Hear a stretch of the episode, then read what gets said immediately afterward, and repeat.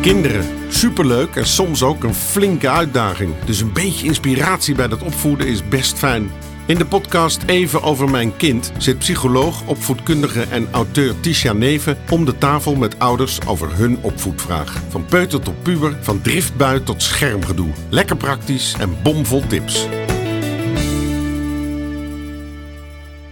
Vandaag bij mij aan tafel Madelon. Welkom, leuk dat je er bent. Dankjewel. Wil jij ons iets vertellen over jezelf en je gezin? Ja, ik ben Madelon, ik ben 37. Ik heb 3 kinderen. Een zoon van 6, een dochter van 4 en een zoon van 11 maanden. Ik ben getrouwd. Ik heb een baan als manager bij een netbeheerder. Daar werk ik ruim 4 dagen in de week. Mijn man werkt fulltime. En dan hebben we ons wel vermaakt zo in de week. Met 3 kinderen en een kleintje erbij. Ja, dat geloof ik wel. En hoe doen jullie dat met de opvang? Want dat redden jullie dan niet met z'n tweeën natuurlijk? Nee, dat redden we niet met z'n tweeën. Dus ik ben er in principe op dinsdag. En mijn ouders komen op dinsdagavond slapen. En dan op woensdag zijn de kinderen bij mijn ouders. En we hebben 3 dagen kinderopvang en BSO. Leuk. En gaat het goed? Zijn de kinderen er ook happy mee?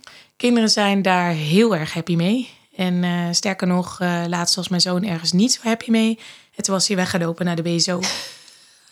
Dus daar kan je een gerust hart zeggen. Hij heeft het daar goed. Hij voelt zich daar helemaal thuis. En dat is ook echt wel heel fijn. Heerlijk. Ja, dat is super fijn.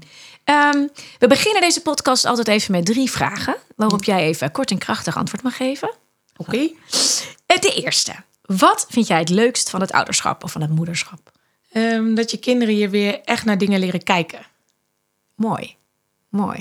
Dat is een goede voor mensen om over door te denken. En wat vind je het meest pittig of lastig of gewoon heel irritant? De aanspraak op je geduld. En het kijken naar mini-versies van je eigen slechte eigenschappen. Ja, dan heb je ook nog 3 keer natuurlijk. Ja. Zie je bij iedereen wel iets terug waarschijnlijk. Ja.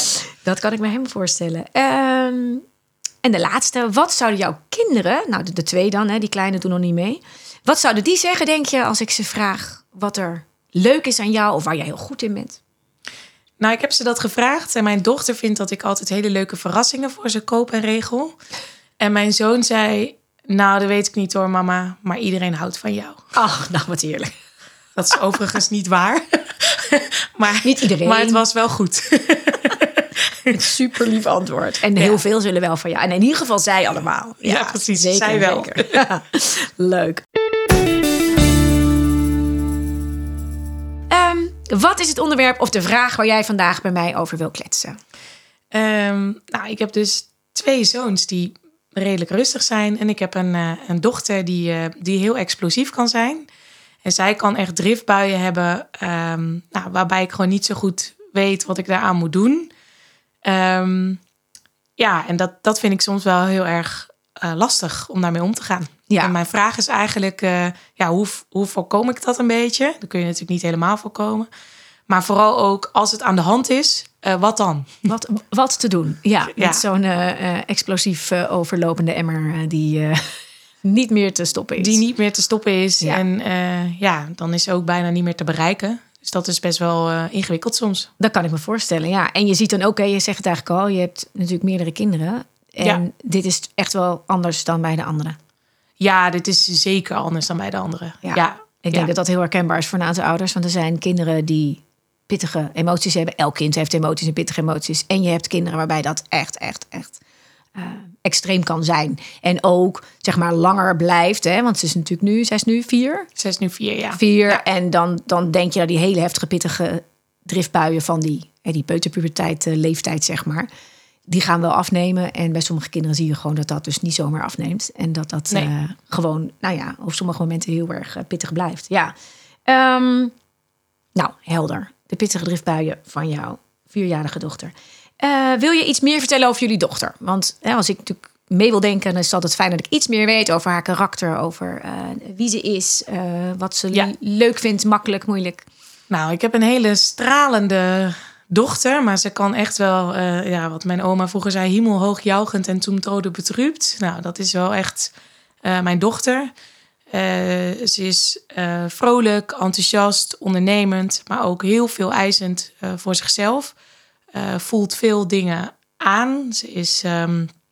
Ze kijkt ook wel. Je ziet dat ze je goed spiegelt, zeg maar. Hè? Dus zij voelt echt wel jouw buien ook aan. Dat is ook extra lastig, hè? Als dat nou niet zo was. Ja, en sommige kinderen zijn er echt heel gevoelig voor. Die voelen gewoon feilloos aan. En als jij er dan niet helemaal lekker in zit, of als jij niet helemaal lekker voelt, dan heb je per definitie al meer reactie van je kind. En dat is ook wel een... En dan kan jij het juist net weer minder hebben. En mijn andere kinderen kun je wel een beetje spelen, zeg maar, hoe het gaat. Maar zij doet dan, trekt ze zo'n wenkbrauw op en dan zie je haar kijken. Zij ziet het gewoon, ze ruikt het. Ja. Dus daar is ze gevoelig voor. Ja, en alle emoties zijn gewoon net keer 2. Ja, dus is intens op alle fronten. Intens op alle fronten. Het is ook een strebertje. Ze wilde al heel jong alles zelf doen. Ik geloof dat wij met 1,5 de wandelwagen weg hebben gedaan. Omdat zij liep alles zelf. Maar dan ook gewoon 20 minuten naar het winkelcentrum liep ze het echt. Ongelooflijk. Dus ja, het is enorme wilskracht. Het is een enorme wilskracht. En wij zeggen altijd tegen elkaar, als ze dit leert besturen, dan kan ze grote dingen bereiken. Daar geloof ik echt in. Het is een hele mooie persoonlijkheid. Maar hoe we dat haar gaan leren besturen. Ja, en hoe je zelf snapt hoe het überhaupt werkt.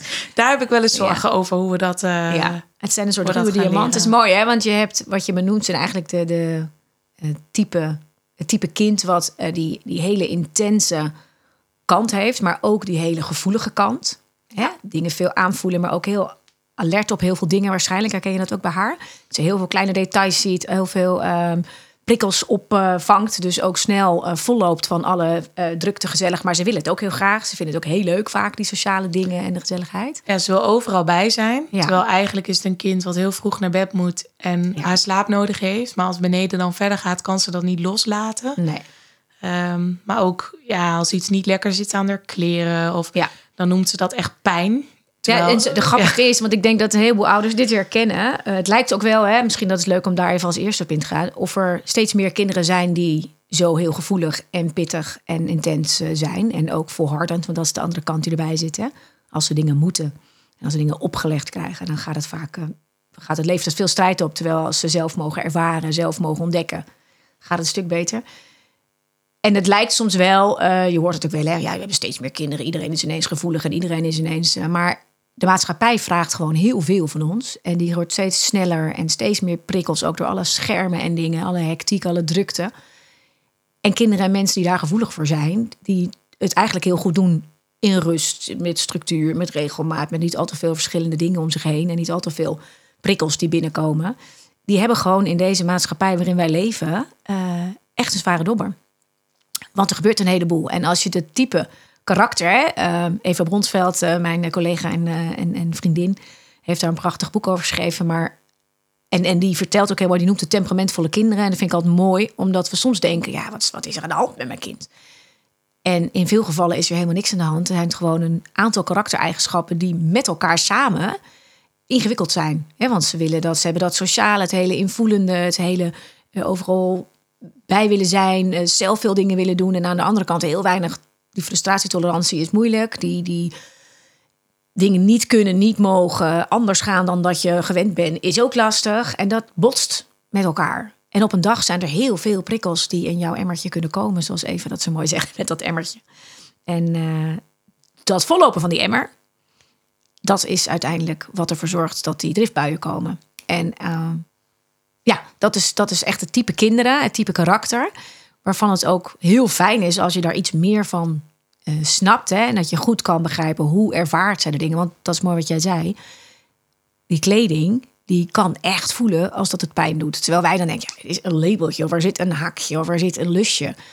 En vaak, en of je dat herkent, gisteren zat het nog prima. En ineens zit het niet meer goed. Gisteren was nog je lievelingsbroek. En dat is dan net hoe gevoelig ze op dat moment zijn, hoe vol hun emmertje is, of hoe open ze staan op dat moment voor alles. En dan kan het dus ineens knellen, niet lekker zitten en van alles en nog wat. En dan kan dat het begin van de dag al compleet op z'n kop zetten.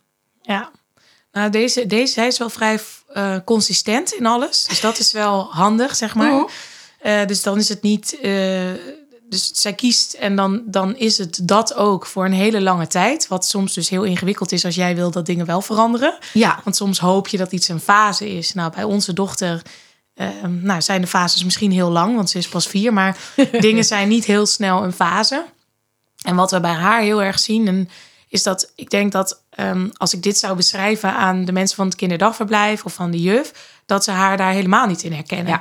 Ja. Want je hoort natuurlijk ook wel veel vooroordelen van, ja, dan zijn kinderen niet opgevoed of onaangepast. Maar onze dochter is dus buiten de deur echt een modelkind. Doet juist alles wat van haar verwacht wordt, wat ze moet. En als ze dan dus thuis komt, dan denk ik soms wel eens dat het gewoon op is. Ja, mooi dat je het zegt, hè? Dit is heel herkenbaar.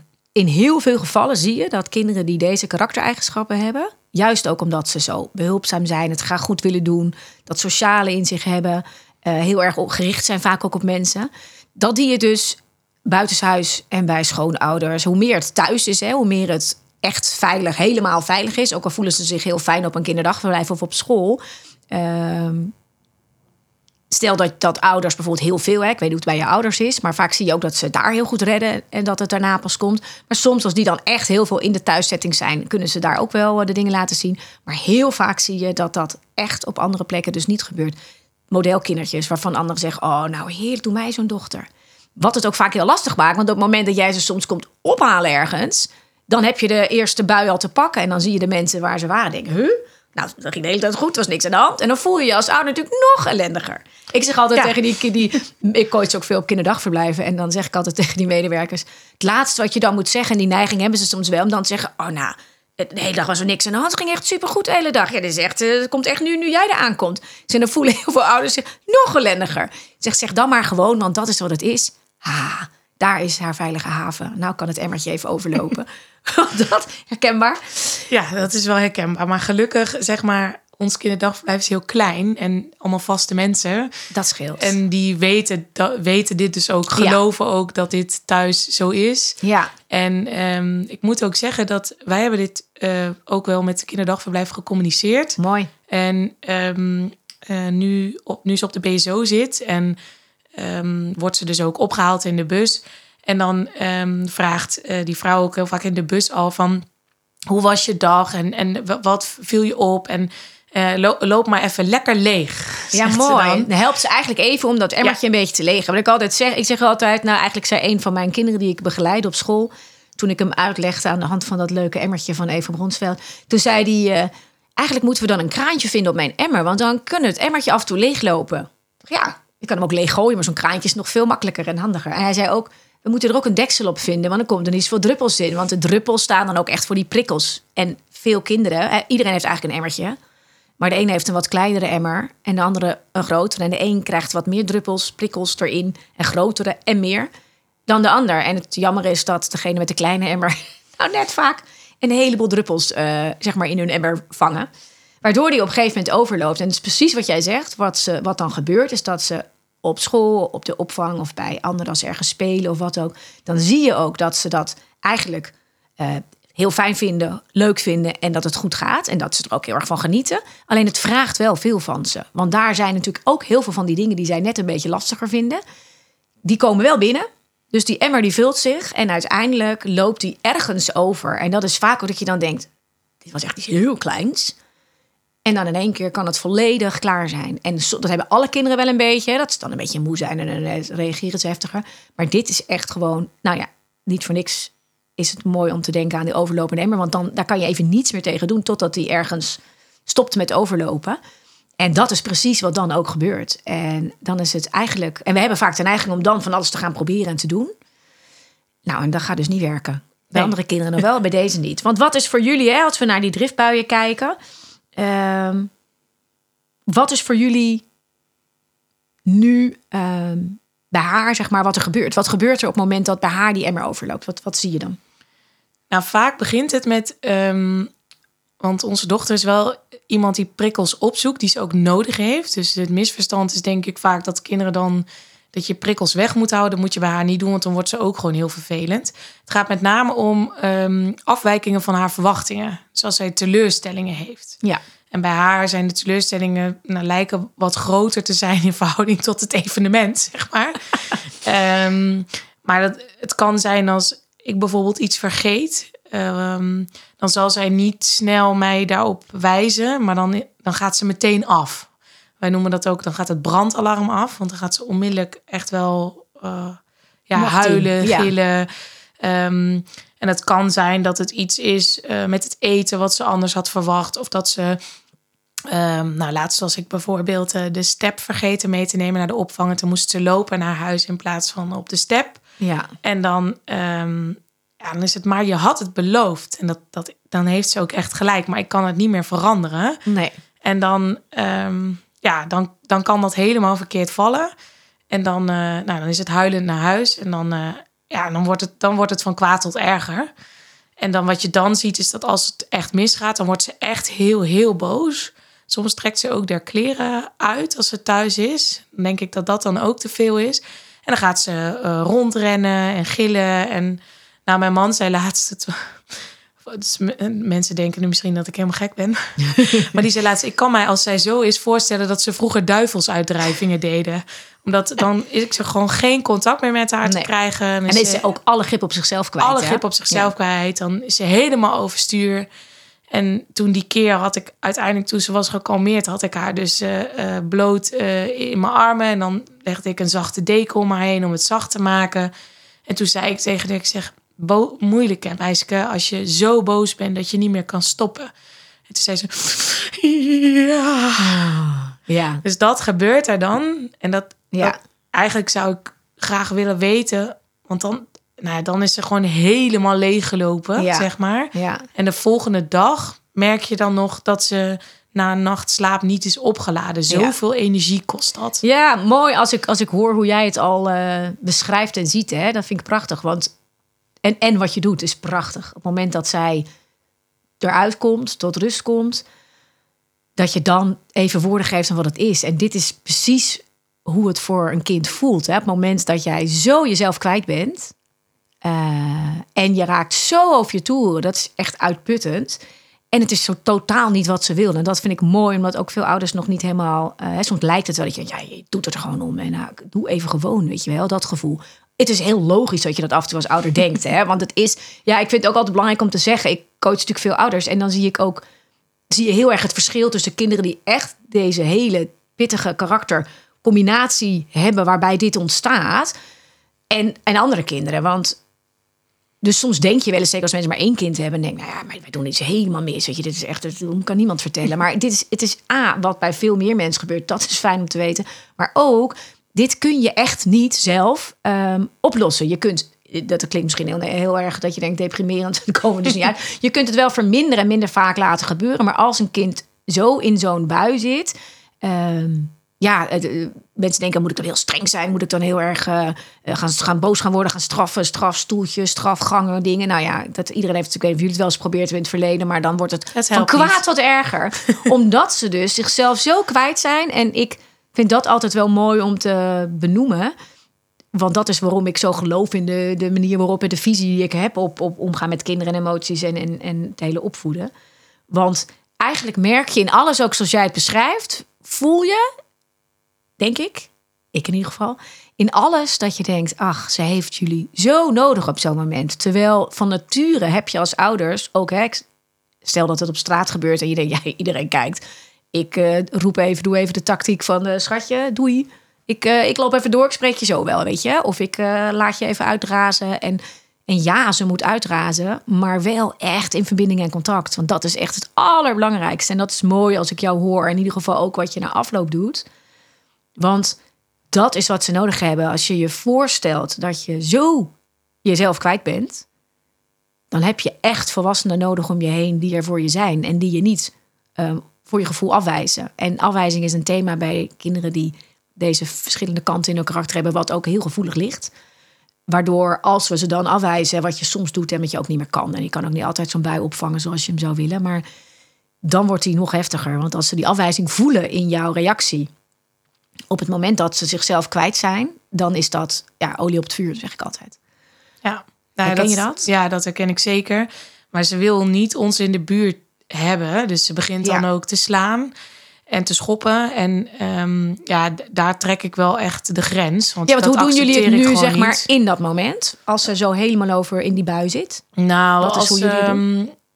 Als het, zeg maar, vaak is het op het moment dat ze al naar bed moet. Ik kan er dan fysiek niet meer mannen. Ze wordt groter, maar mijn man die tilt haar op en die brengt haar naar de kamer.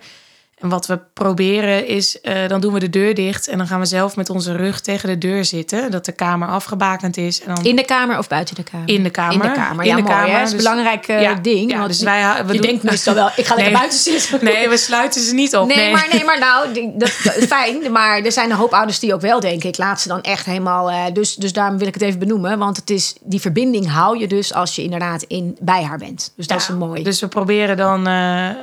de laatste keer hadden we het zelfs met z'n tweeën gedaan, met z'n tweeën tegen de deur op de grond zitten en dan gewoon wachten tot het voorbij gaat. En als ze dingen doet die niet kunnen, dus dingen kapot maken of ontslaan, dan zeggen we gewoon kort dat dat niet acceptabel is. Ja. En dan, en dan probeer ik de volgende dag daar met haar wel over te hebben. Ja. Maar dat is wat ik heel lastig vind, is eigenlijk zou je iets willen doen, want dit duurt wel 15 tot 20 minuten. Ja. En dat klinkt misschien voor jullie kort, maar dat is echt een eeuwigheid. Lang. Is heel lang. Ook voor je kind en voor jouzelf. Ja, zeker. En hij voelt nog heel veel langer dan hij überhaupt al is. Ja, nee, dat is zeker zo. Dus dat is heel lang. En dat is wel van, wat zouden we dan moeten doen? Wat kan je doen? Want vroeger gooiden we een deken over haar heen. Misschien denken nu mensen, toch de rare ouders. Nee, maar dan gooiden we een deken over haar heen. Dat was als een soort papegaaienkooi. Dan doofde het uit. Dan ging ze langzaam zelf... Ja, dat geeft een stukje geborgenheid en een stukje veiligheid. Dan ging ze zelf die deken knuffelen. En dan kon je op een gegeven moment heel voorzichtig in de buurt komen.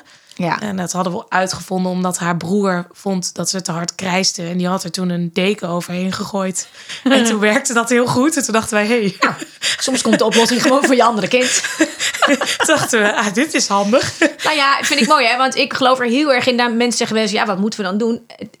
Dit soort opvoeden überhaupt is echt kijken wat past bij welk kind en wat werkt. En natuurlijk is niet alles wat werkt. Het werkt misschien ook als je ontzettend kwaad wordt of andere dingen doet. En dat is nou niet wat we willen. Maar dat werkt dan even voor de korte termijn. Het werkt niet omdat je kind zich dan niet veilig voelt.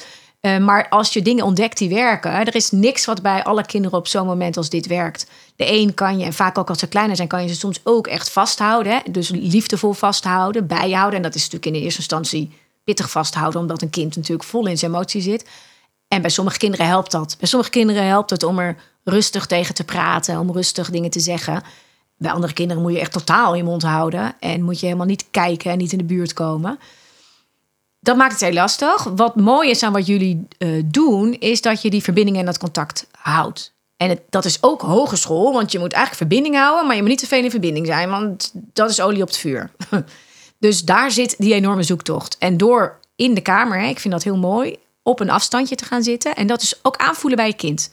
Sommigen willen jou dicht in de buurt hebben. Ik heb zelf veel crisispleegkinderen gehad. En bij sommigen, als ik dan dicht in de buurt zat... dan kreeg ik gewoon een klap. Ja, omdat het gewoon te veel is. Ja, er is dan gewoon te veel, weet je. En op het moment dat je dat weet... dat is een kwestie van ontdekken... dan kan je natuurlijk denken... hallo, wat doe je nou? Dat mag niet. Ja, dat is op dat moment. Het is goed om het te onthouden. Op het moment dat ze erin zitten... heeft niets van wat je zegt zin. Het heeft wel zin voor soms de omgeving... als jij rustig de dingen benoemt. Het heeft ook zin als je je duidelijkheid en je rust daarin benoemt. En niks komt echt aan. Omdat ze zo overprikkeld en overstuur zijn... dat we lesjes leren, dat gaat niet werken. Dus dat is even voor ouders die dit luisteren ook handig. Dat heeft geen zin op dat moment. Als ze dingen kapot maken, als ze dingen jouw pijn doen... of iemand anders pijn willen doen, of zichzelf of wat dan ook... dan is het absoluut een grens. Hè? Want dan grijp je in op een stukje gedrag. Niet op die emotie, maar op het gedrag. Dat is belangrijk. Wat ik vaak zeg, wat wel mooi is als je dan... je kunt het natuurlijk gewoon duidelijk toespreken. Wat nog iets, vind ik, mooier of fijner is, zeg maar, voor kinderen vaak, merk ik... is als je bijvoorbeeld zegt, ik laat je niemand pijn doen... ik hou je handen vast, of ik laat je niks kapot maken. Hè, je bent boos, ik laat je niks kapot maken... we halen de spullen weg of we gaan naar een andere plek. Wat jullie doen is al die andere plek. Hè? Dat is uit de ruimte gaan. De triggers. Even losgaan van de triggers. Losgaan van waar de eventueel ook onrust, broertjes, zusjes en dingen zijn. Dat is natuurlijk al lastig als je in je eentje bent. Dus soms is dat ook niet altijd helemaal haalbaar. Maar zelfs als jouw kind dan de behoefte heeft om wel naar een kamer te gaan, weg te gaan van jou, moet ik niet als een gestoorde achteraan gaan rennen om verbinding te houden. Maar door gevoelsmatig in verbinding te zijn, doordat jouw gevoel is, oké, mijn kind is nu zichzelf kwijt, de emmer loopt over. We moeten allemaal tot rust komen en hier zo goed mogelijk uitzien te komen. Als je dat gevoel kan houden en je kind houdt het gevoel, ik ben er voor je als je het weer wil. Dat is ook wat je letterlijk kan zeggen. Ook op een rustig momentje kan afspreken. Hè? Als niet in die bui, maar op een ander moment. Als dat gebeurt, dan ben ik er altijd voor je. En ook al wil jij even weg, we blijven in de kamer of we blijven in huis. Dat zijn belangrijke afspraken. Dat je echt die duidelijke kaders aangeeft aan een kind. Ook op een rustig moment, maar ook in het moment. Je bent boos, dat is oké, we blijven in de kamer. Duidelijkheid, dat is ook een stukje, een soort reddingsboeitje in jouw verzuipmomentje als kind. Hè? Dat je er als ouder één bent, is een stukje reddingsboei. Dat je in verbinding blijft en er niet uitstapt. Dus niet vanuit boosheid gaat reageren. Niet heel negatief naar je kind gaat kijken. Of er een kind afwijst door echt weg te gaan. Maar het feit dat je een kader geeft aan wat er wel kan, wat er niet kan en waar we zijn, is ook een stukje reddingsboei. Want ze zijn zichzelf zo kwijt en je hebt dan ook nodig dat iemand even de kaders neerzet. Die houvast, die hebben ze nodig. Ze hebben nodig om die rust te herpakken. Hebben ze jou gewoon nodig. En dan is eigenlijk het enige wat je kan doen, is dat je zelf je rust gaat herpakken. Dus als jij daar bij die deur zit, in die kamer, waarvan je weet, zij heeft het nu nodig en ik ben er. Ik ga hier zitten zijn. Wordt dat ook je taak? Dat je echt voelt, oké, ik ga nu alles doen om mee te co-reguleren eigenlijk. Ik ga helpen om in ieder geval zo kort mogelijk, zo min mogelijk heftig, want dat is wat we kunnen doen. Het gebeurt, maar we kunnen wel kijken hoe je het kleiner en korter kan maken. En dat je dat echt voor jezelf gaat pakken. En dat zit erin dat je gaat voelen, wat voel ik nu? Voel ik nu mijn irritatie? Voel ik wanhoop? Voel ik verdriet? Voel ik onrust? En ga daar maar heen voelen en ademen en voor jezelf bedenken, oké, het is oké. Ga maar voor jezelf, al moet je het niet zeggen bij je kind. Sommigen kan dat wel. Voor jezelf zeggen, ik ben er voor je. En soms helpt het wel dat je dat zegt, hè? Ja, ik moet zeggen, we doen verschillende dingen ook, omdat het soms verschillende dingen met ons doet. Ja. En ik probeer zelf, ik ga soms ook wel eens weg, omdat ik ben best wel explosief, ook als moeder. Dus ja, ik denk dan altijd, lukt het je niet om je rust te bewaren. Nee, lukt het me niet. Dus ik heb mezelf aangeleerd, als ik echt boos word, ga ik even een rondje lopen. Ja. Dat weet mijn man ook. De afspraak is, ik kom ook gewoon na 5 minuten weer terug. Maar soms moet ik even afkoelen voordat ik verbaal dingen ga zeggen die je niet meer terug kan nemen. Ja. En zeker bij kinderen moet je dat niet doen. Dus dan blijft altijd iemand bij de kinderen. Maar dan ga ik even eruit, omdat ik gewoon denk, ik heb nu het geduld niet. Soms kan je het gewoon even echt niet opvangen. Nee, maar zij heeft wel meestal mij uiteindelijk nodig om tot rust te komen. Dus ik moet eigenlijk altijd wel weer terugkomen. Ja. Nou, dat vraagt ook veel van je. Ja, dus dat is soms best wel een beetje ingewikkeld om dat te doen. Ja, en tegelijkertijd, Kijk, ik was als kind niet zo, maar ik ben als volwassene zeker wel explosief. Ja. Dus ik vind het ook wel belangrijk voor haar om te leren hoe ze dat moet doen. Ja. Maar ze schreeuwt heel vaak ook, ga weg, ga weg. Ja, dat is het. En wat daar mooi in is, is als je op zo'n moment eigenlijk als enige antwoord kan geven, tenzij je denkt, ik moet nu ook even weg. Maar dan is het ook goed om dat te benoemen. Dan zeg je, dat je dan ook benoemt van, weet je, ik ga even, mama gaat ook even rustig worden. Ik ben zo weer bij je terug. Want dat is de geruststelling die ze nodig heeft. En dan blijf je ook in dat stukje verbinding. Ik ga niet weg om jou. Ik ga even weg omdat ik zelf even rustig moet worden. Hoe minder je weg kan gaan en hoe meer je kan bedenken op zo'n moment, oké, lievertje, we gaan allebei even rustig worden. Hoe fijner. En als dat niet lukt en als dan je man er is, in dit geval, dan is dat natuurlijk prima. En anders is het natuurlijk ook niet erg. Alleen dan duurt die bui gewoon langer. 9 van de 10 keer. En is het voor haar nog even wat pittiger. Maar het is ook goed om je eigen grenzen te blijven voelen. Wat wel helpt is als je voelt van ik kan bij haar zijn vandaag, weet je, ik kan het aan. Als zij gaat roepen, ga weg, niet maar kijken. Nou, dat soort dingen, niks zeggen. Kan je zeggen, ik hoor je, ik blijf bij je. Ik laat je niet alleen als je zo boos bent. Ik vind die zin zelf, ik weet dat als ik die gebruik bij kinderen, voel je eigenlijk zelf al een soort, dit is wat je nodig hebt. Ja. Een soort ontroering in mezelf. Als ik hem al uitspreek, denk ik, dit is echt wat je dan nodig hebt. Dat is eigenlijk ook wat je als volwassene is niet anders. Als jij op je meest slecht bent en je partner kan zeggen, lievertje, wat je nu al zegt, is een beetje veel, maar ik ben er en ik ga niet weg. En een kind heeft dat echt nodig. Ja. En nou, op het moment dat je dat kan benoemen en ook kan zeggen, ik hou mijn mond, maar ik ben er wel. Dat gevoel, het is mooi om daar te kijken wat je daarmee kan spelen. En hoe meer je dat steeds op eenzelfde manier zou kunnen doen, en dan ook jij en je partner, dat je echt samen dat op die manier doet, hoe meer je kind ook weet, hier ben ik aan toe, dit gaat gebeuren en dan komt er rust. Tuurlijk zijn er soms momenten dat je denkt, ik kan het nu niet opbrengen, maar dan kan je dat ook dus even, en dan doe je dat op een andere manier, maar blijf dan wel de verbinding met haar voelen en geven van, ik ben er weer voor je. Ik ga ook even rustig worden en ik ben zo weer bij je terug. Want dan voelt ze hem ook. Dan voelt ze niet dat afgewezen stukje, dan voelt ze het ook. En dan denk ik, hè, ze is nu 4 en dat is fijn. Ja. Want dat maakt het ietsje ouder en dat maakt dat het gestemd. Want als ze 2, 3 zijn, is dit soms nog lastiger. En soms kan je ze wel iets makkelijker kalmeren, omdat je ze dan vaker iets meer fysiek kan kalmeren. En aan de andere kant heeft ze nu de leeftijd dat je ook echt met haar op een rustig, fijn, gezellig momentje samen kan bespreken. Als het gebeurt, hè. Leg maar uit van die overlopende emmer. Dan is dat, want dat snappen kinderen vaak ook heel goed. Of dan is je hoofdje zo vol. Dan lukt het gewoon niet meer om rustig te blijven. Klopt dat? En vaak zie je dan al een soort ja. En dat wil jij niet. En dat is ook best lastig. En papa en mama vinden het soms ook een beetje moeilijk. Want je bent dan zo verdrietig en bozig. En we weten dan niet zo goed hoe we je kunnen helpen. Maar misschien kan jij ons wel helpen hoe we dat beter kunnen doen. En hoe dat kan lukken. En dan laat je haar mee. Dat past gelijk bij dat. Ik wil het graag voor het zeggen hebben, temperament. Ja. En ik wil graag regie hebben, want dat helpt goed. Laat je er meedenken, wat is dan fijn? Welke plek is fijn? Welke knuffels wil je erbij? Wil je inderdaad een dekentje? Je kunt ook een beetje op sturen van wat je weet dat werkt. Of wat je ontdekt hebt wat werkt. En dat je echt met haar afspreekt als het zo niet meer lukt om rustig te blijven. Dat je iemand pijn wil doen of iets kapot. Dan gaan we dit en dit. Dan zeg ik dit en dit. Dan ben ik niet boos op jou. Maar we gaan dat wel laten stoppen. Dus dan spreek je echt met haar het plannetje af voor als het zover is. Dat weet ze op zo'n moment misschien niet meer allemaal. Maar dat blijf je gewoon doen. En dan af en toe weer even rustig op terugkomen. Wat kan er nog anders? Want het is ook mooi als je ze gewoon vraagt. Is het dan fijn als ik tegen je praat of juist niet? Nee mama, want dan word ik nog boos. Oké, prima. Ja. Dan zeg ik wel even dat ik niet bij je wegga. En dat ik van je hou. En dan hou ik mijn mond. Dat geeft op voorhand al een stukje grip. Wat ook weer kan helpen op het moment dat het zo is. Ja, want we gaan nu wel weg als ze het vraagt vaak. En dan zeg ik van, iets van, meestal van... ik ga even naar de andere kant van de deur. Probeer maar even rustig te worden. We komen over 2 minuutjes weer terug of zo. Ja. En dan, dan blijf ik ook echt aan de andere kant van de deur. Ja. Dus dat probeer, want dan denk ik, als ik wil dat iemand weggaat, als ik heel boos ben en die blijft dan de hele tijd in mijn aura zitten, dan word ik daar ook heel geïrriteerd van.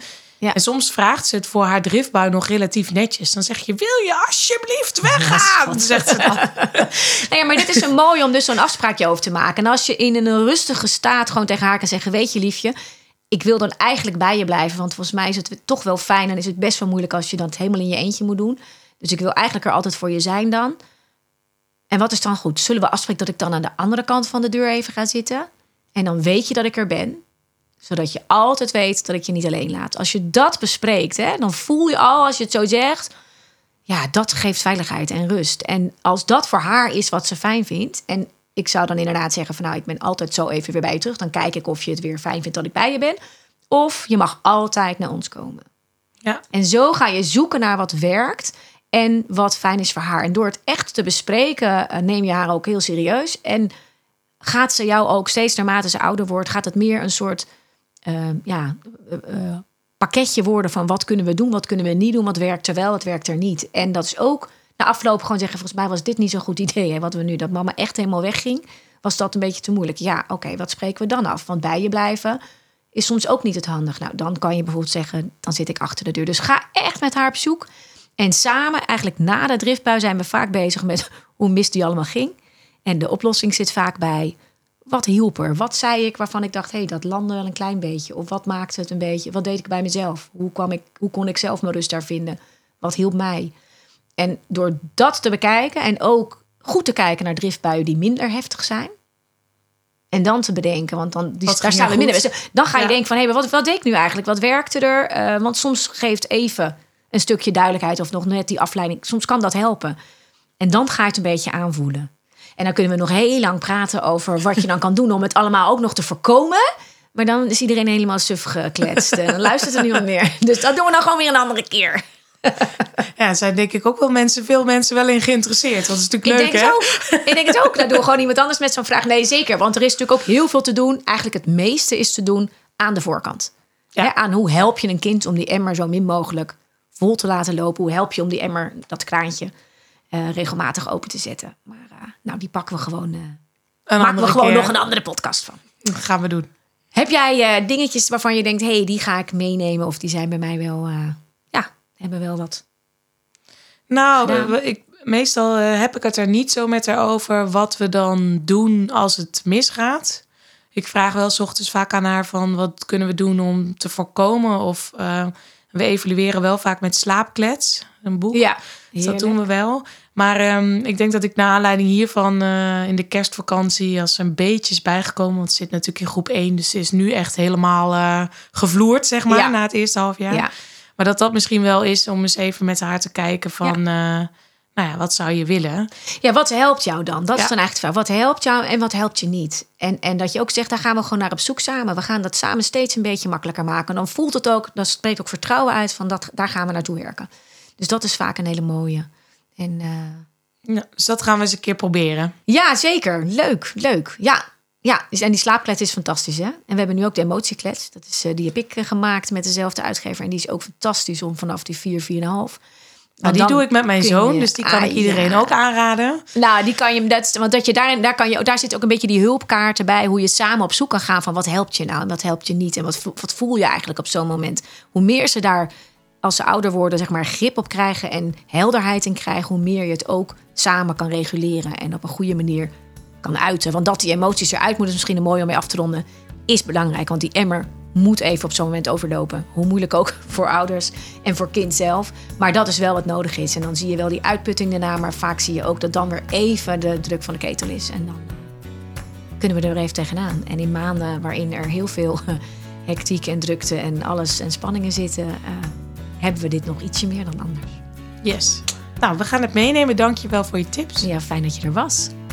Goed, voor iedereen die nu thuis luistert, als jij of jullie ook een opvoedvraag hebben of als je ergens tegenaan loopt in je ouderschap, weet ik het, eetgedoe, slaapgedoe, pubers die niet van hun scherm willen komen of waar je veel strijd mee hebt of iets heel anders en wil je daar graag met mij over sparren in deze podcast, dat kan natuurlijk anoniem, dan lijkt me dat hartstikke leuk. Dus kijk dan even op evenovermijnkind.nl en wie weet zie ik jullie dan ook in de toekomst een keer hier bij mij aan de tafel.